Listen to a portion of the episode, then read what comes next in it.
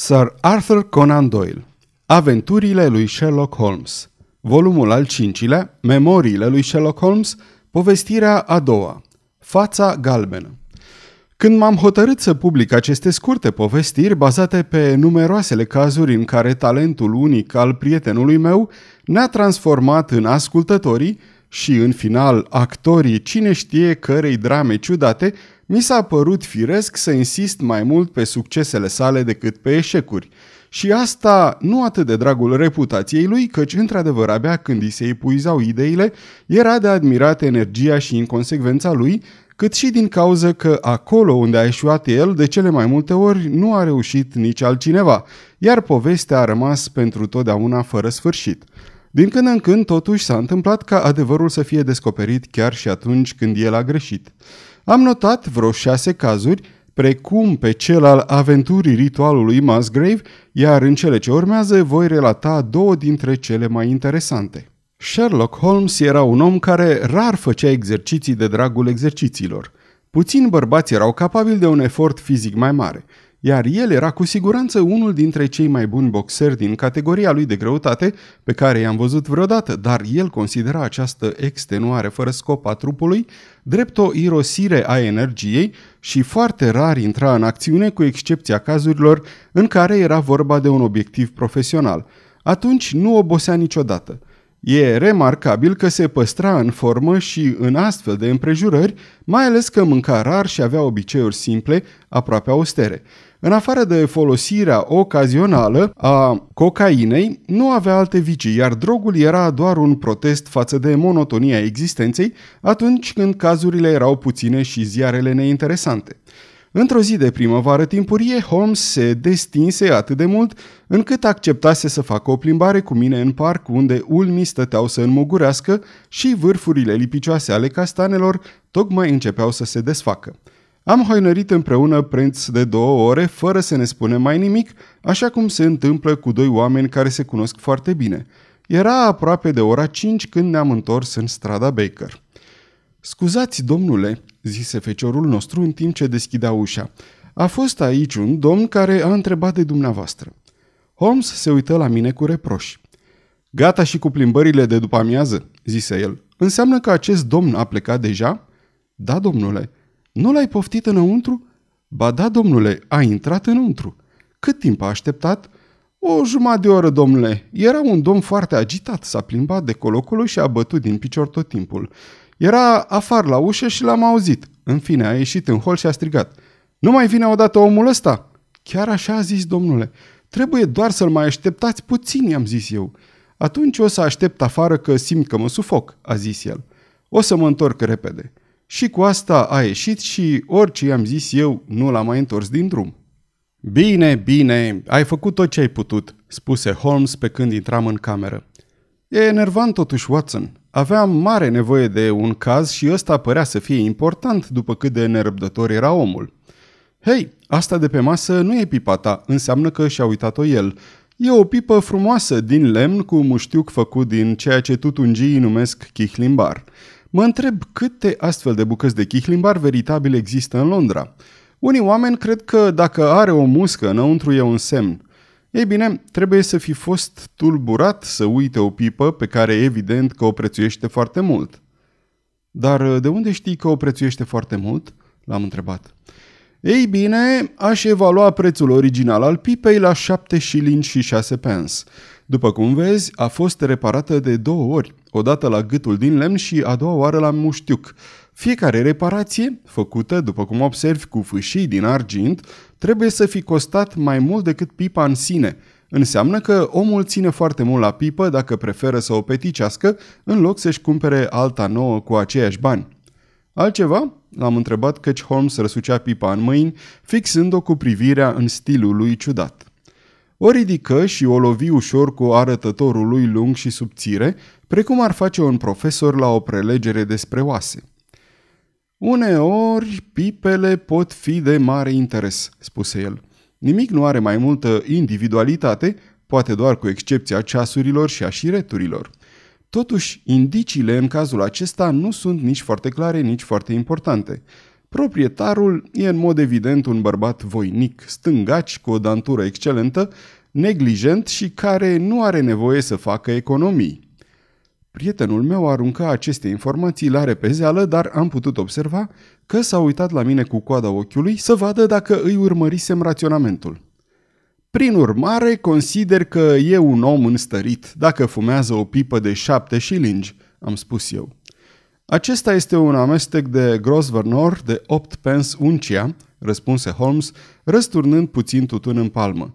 Din moment ce ar putea să fumeze o pipă bună la jumătate din prețul ăsta, înseamnă că n-are nevoie să facă economii. Și celelalte observații? În primul rând are obiceiul să-și aprindă pipa la lampa cu gaz. După cum vezi, este destul de arsă pe o parte. Firește că un chibrit nu ar fi putut face asta. De ce ar ține un om chibritul în partea laterală a pipei? În schimb, nu o poți aprinde la o lampă fără să-i arzi vatra, iar arsura e pe partea dreaptă a pipei, din asta îmi dau seama că e stângaci. Și tu îți aprinzi pipa la lampă și, pentru că ești dreptaci, ții, bineînțeles, partea stângă la flacără. Ai putea să procedezi odată și invers, dar nu în mod constant. Pipa aceasta a fost ținută mereu așa. În al doilea rând a lăsat urme adânci pe muștiuc. Numai un ins voinic, energic și cu o dantură puternică ar putea face asta. Dar, dacă nu mă înșel, îl aud urcând scările, așa că vom avea ceva mai interesant de studiat decât pipa lui. O clipă mai târziu ușa se deschise și un tânăr înalt intră în încăpere. Era bine îmbrăcat, fără a fi însă extravagant.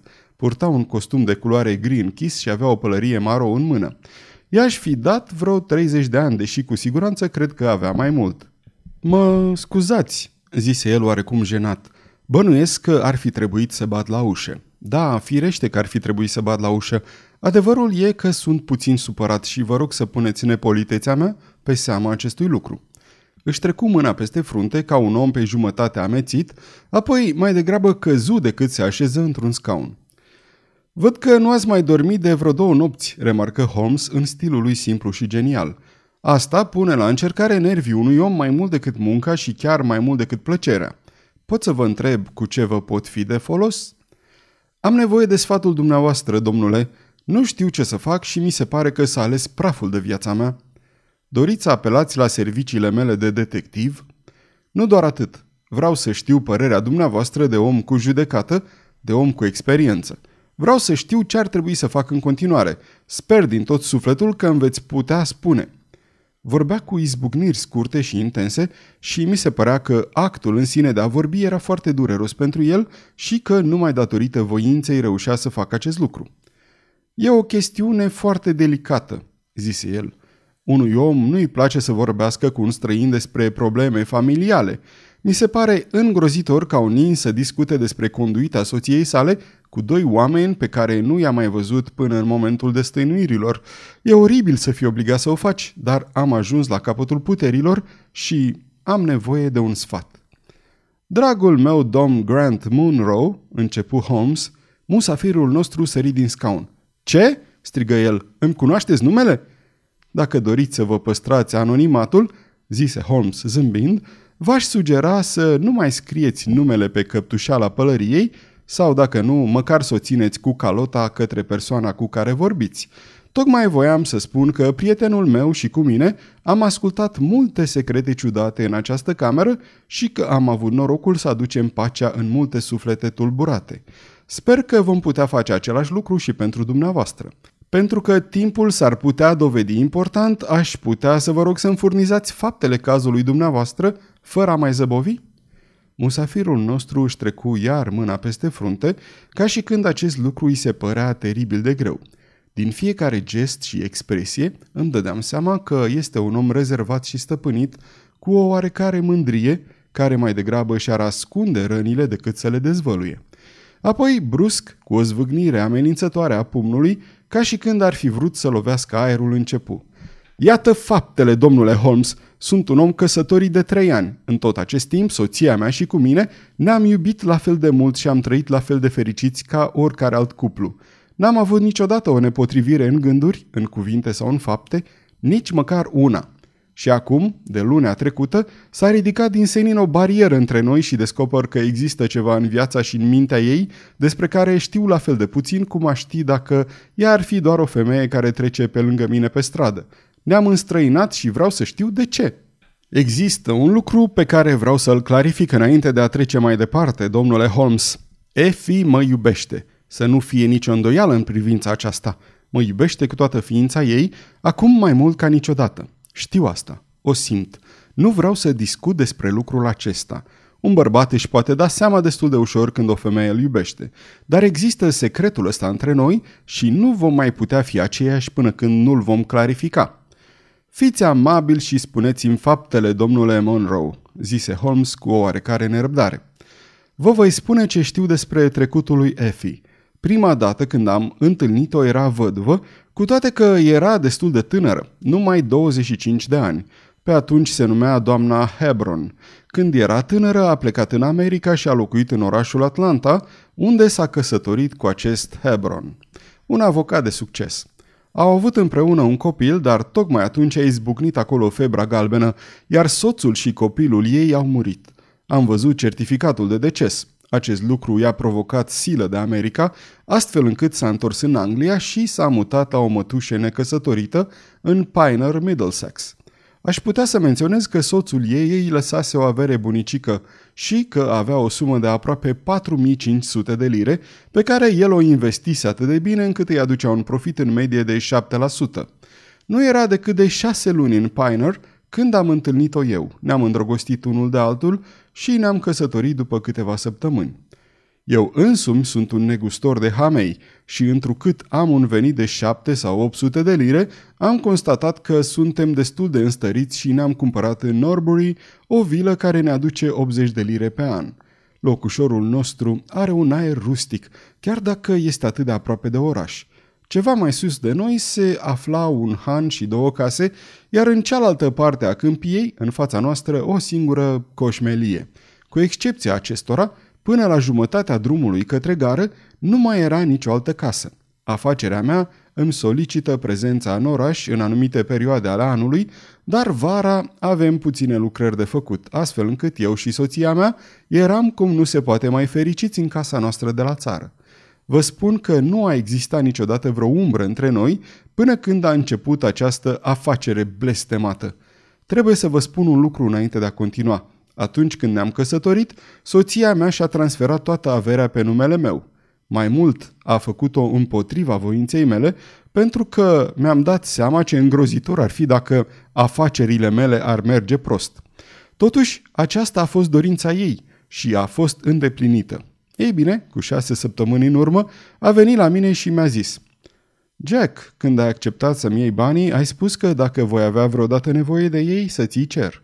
Bineînțeles, i-am zis. Oricum, sunt tot ai tăi. Ei bine, a spus ea, vreau o sută de lire. Am fost puțin speriat auzind asta, fiindcă îmi închipuisem că avea nevoie doar de o rochie nouă sau ceva de genul acesta. Pentru ce, domne, iartă-mă? Păi, a zis ea în stilul ei jucăuș, ai spus că nu ești decât bancherul meu, știi că bancherii nu pun niciodată întrebări. Dacă vorbești serios, bineînțeles că vei avea banii, am spus eu. Da, Vorbesc serios. Și nu vrei să-mi spui la ce îți trebuie? Poate într-o zi, dar nu chiar acum, Jack. Așa că a trebuit să mă mulțumesc cu asta, deși era prima dată când exista un secret între noi. I-am dat un cec și nu m-am mai gândit la chestiune.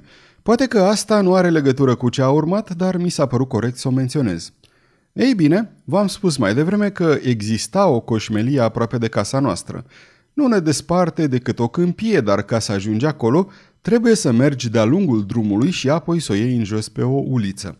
Dincolo de casa dărăpânată e un crân cu brazi scoțieni, iar mie îmi plăcea foarte mult să mă plim prin acel loc, deoarece copacii sunt întotdeauna un mediu prietenos.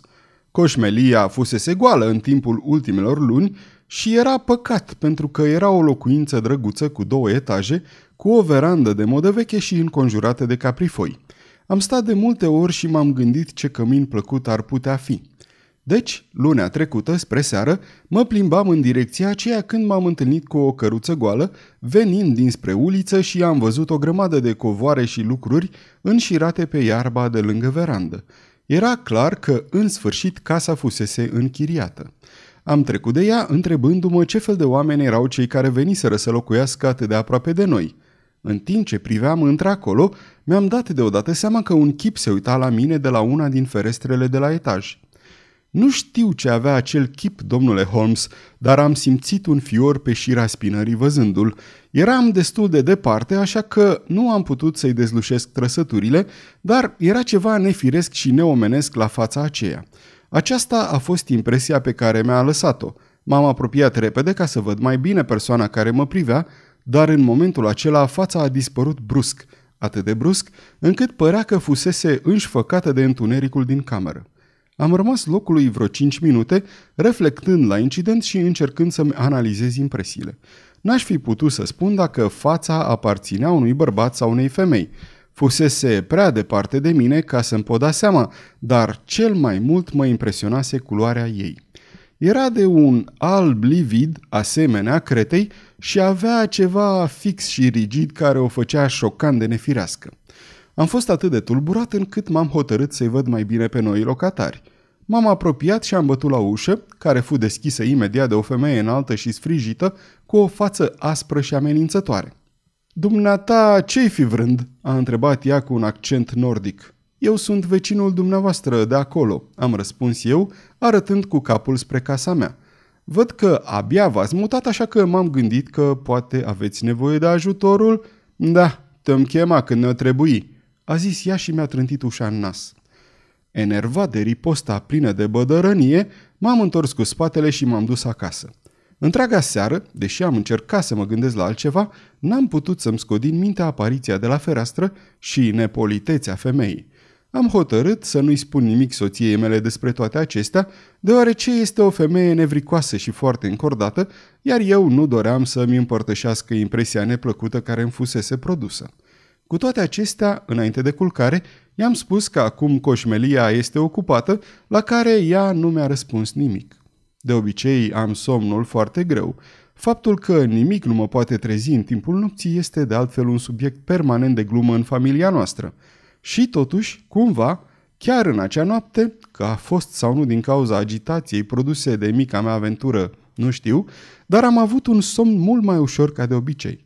Pe jumătate cufundat în vise, Eram vag conștient că se întâmpla ceva în cameră și treptat mi-am dat seama că soția mea se îmbrăcase și acum își punea în grabă mantaua și boneta. Buzele mele erau gata să murmure niște cuvinte somnoroase de surpriză sau de reproș la adresa acestei pregătiri nepotrivite, când deodată, cu ochii pe jumătate deschiși, i-am zărit fața la lumina lumânării și uimirea m-a amuțit. Avea o expresie cum nu mai văzusem până atunci, cum nu o credeam capabilă să aibă. Era palidă ca un cadavru și respira cu iuțeală, aruncând pe furiș câte o privire spre pat în timp ce își închidea mantaua să vadă dacă nu cumva îmi tulburase somnul. Apoi, crezând că încă mai dormeam, s-a strecurat fără zgomot afară din cameră. O clipă mai târziu am auzit un scârțit ascuțit care nu putea veni decât de la balamalele ușii de la intrare. M-am ridicat în capul oaselor și am lovit cu mâna suportul metalic al patului ca să fiu sigur că eram cu adevărat treaz. După care mi-am scos ceasul de sub pernă, era trei dimineața. Ce naiba putea soția mea să caute pe un drum de țară la ora 3 dimineața? Acesta a fost doar un fragment. În înregistrarea completă o găsiți la adresa www.cărțiaudio.eu A460. Vă mulțumesc și vă doresc audiție plăcută în continuare.